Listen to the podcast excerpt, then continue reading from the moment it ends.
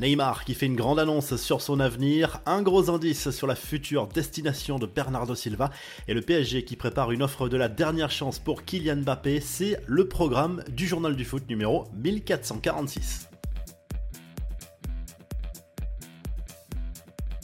Neymar clôt le débat sur son avenir. La star du PSG s'est livrée lors d'une interview accordée à un journaliste brésilien diffusé sur YouTube, malgré les rumeurs au sujet de son possible départ et sa relation conflictuelle avec une partie des supporters. L'international brésilien affirme vouloir poursuivre son aventure à Paris. J'aime jouer au PSG, j'espère y jouer cette saison. J'ai un contrat, je suis serein, même s'il n'y a pas beaucoup d'amour avec les supporters. Je serai là, avec ou sans amour, à lâcher l'ancien Blaugrana.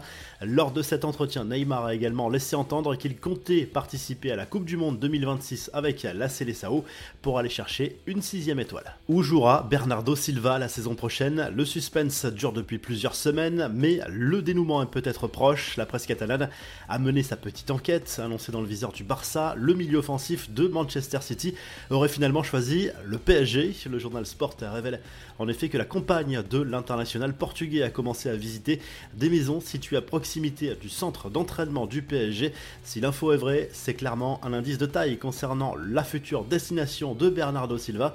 Concernant Kylian Mbappé, la presse espagnole évoque l'inquiétude des dirigeants parisiens sur les conséquences d'un départ libre de l'international français en 2024. Selon As, cela aurait des conséquences terribles sur le prochain bilan comptable. De son côté, Défensa Central assure que le PSG va tenter une ultime proposition avec un contrat dingue de très longue durée à la clé.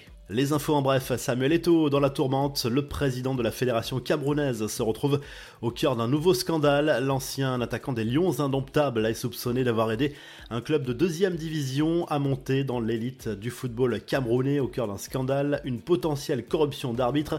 Le coup d'envoi de la Coupe du Monde féminine 2023, l'équipe de France entamera la compétition face à la Jamaïque en phase de groupe ce dimanche. Les Bleus qui sont cités parmi les favorites pour accéder au dernier carré sous les ordres d'Hervé Renard. C'est le grand jour pour Pierre-Emerick Aubameyang. L'attaquant gabonais est attendu pour passer sa visite médicale ce jeudi.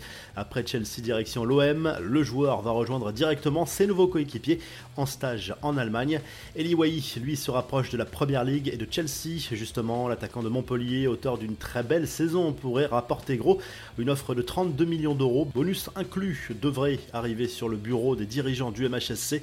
Les Blues envisageraient de le prêter à Strasbourg dans la foulée, mais le joueur n'est pas très chaud.